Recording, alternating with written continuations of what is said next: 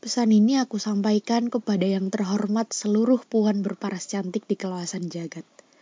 Tuhan menciptakan sebuah karya maha dahsyat yang tidak ternilai oleh nominal, tidak dapat tersuratkan oleh kalimat, serta esensinya tidak akan terganti hanya karena caci maki dari yang merasa paling berarti. Kalian pasti sering mendengar bahwa wanita itu katanya sangat lemah.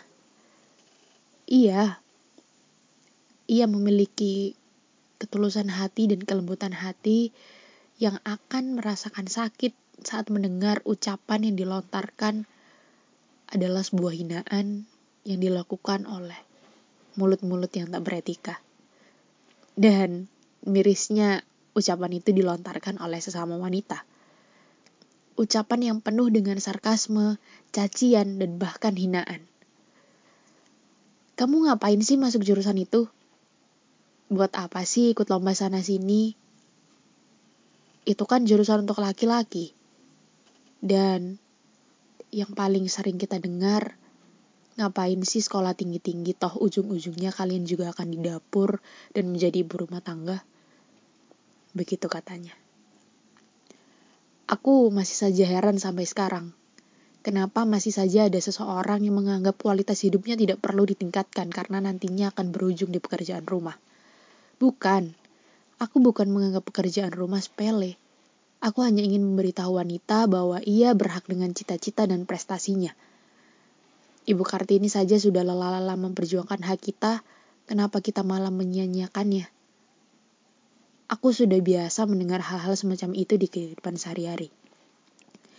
Semua kata yang mereka ucapkan terkesan mudah, sebaik apa pun yang dilakukan jika itu tidak sesuai dengan ekspektasi orang-orang di luar sana komentar itu bahkan tidak berubah.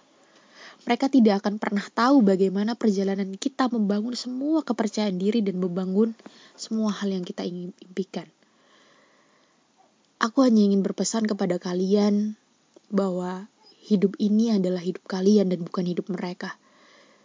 Hidup kita tidak akan mengikuti ekspektasi mereka. Bahkan jika dunia berubah, aku masih tetap menjadi aku yang tetap melalui jalan ini untuk menggapai impianku. Aku seorang wanita dengan pikiran dan pertanyaan dan omong kosong untuk dikatakan. Aku katakan jika aku cantik. Aku katakan jika aku kuat. Kamu tidak akan menemukan ceritaku. Aku akan melakukannya. Yang terpenting, perempuan juga harus mensupport sesama perempuan, bukan malah saling menjatuhkan. Alih-alih bersaing satu sama lain, membawa persatuan dan kekuatan yang tiada duanya karena Ratu Sejati memperbaiki mahkota masing-masing dan bukan memperebutkannya.